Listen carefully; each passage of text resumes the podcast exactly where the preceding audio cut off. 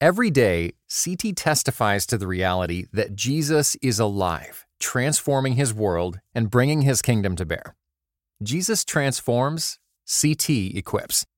Make a gift to our nonprofit ministry with a gift of $20 to provide 150 more people with redemptive storytelling, global perspective, and thoughtful podcasts.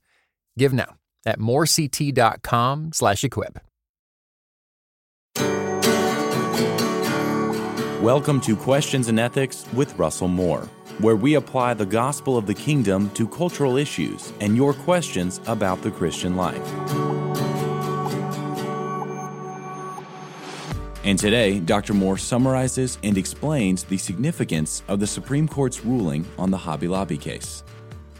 In this decision, the Supreme Court ruled that the government cannot force closely held corporations to violate their religious convictions in the purchase of abortion causing drugs. And I am elated. Let me tell you why this is really, really good news.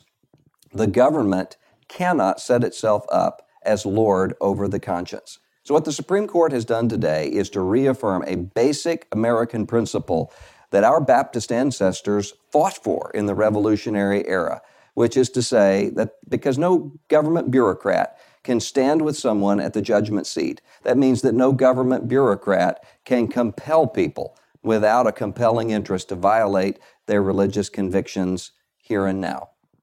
That's good news. It also is a challenge. Challenge is that though we won this case, and I'm so happy about this, I, I, I almost want to be dancing in the streets about it. It also means that this is a Supreme Court case that just a few years ago would have been unthinkable.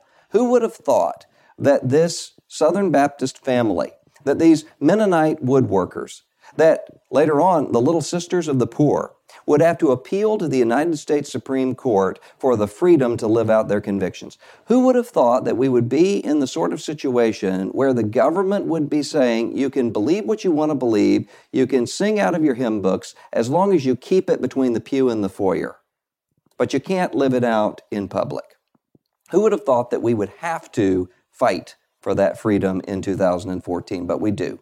That means that we need to raise up a generation of Christians who are fighters for religious liberty, not just for themselves, but for all people. And the way we do that is the same way the Apostle Paul did when he contended for his religious liberty in, uh, in appealing up to Caesar, appealing before Agrippa, appealing to that Roman citizenship. We do that by understanding and believing the gospel of Jesus Christ, which means that we believe that there's a judgment seat and that everyone must give an account before that judgment seat. It means that we believe that the government cannot coerce faith because government doesn't grant faith. It also means that government cannot set itself up as the ultimate authority. We're obedient to the government, we're good citizens, but ultimately we have an allegiance that is even greater than the United States of America. That means we need to raise up children and grandchildren and great grandchildren who not only prize those American guarantees of our first freedom, but more than that, those who understand that it will be costly to follow Jesus Christ, but they are willing nonetheless to say to any ruler, any authority, any government, we will submit to you, we will obey you, we will be good citizens, but ultimately we will render unto Caesar that which belongs to Caesar, but we will not render unto Caesar that which belongs to God our consciences, our religious convictions, our obedience to the Lord Jesus Christ. And so let's stand together.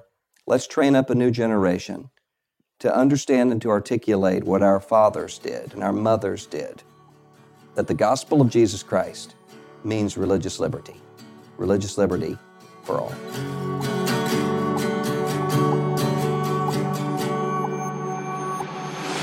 If you'd like to submit a question, email us at questions at erlc.com. That's questions at erlc.com. Or on Twitter and Facebook, use the hashtag AskRDM. Thanks for listening to the Questions and Ethics podcast with Russell Moore. To check out future broadcasts, subscribe via iTunes or visit us on erlc.com.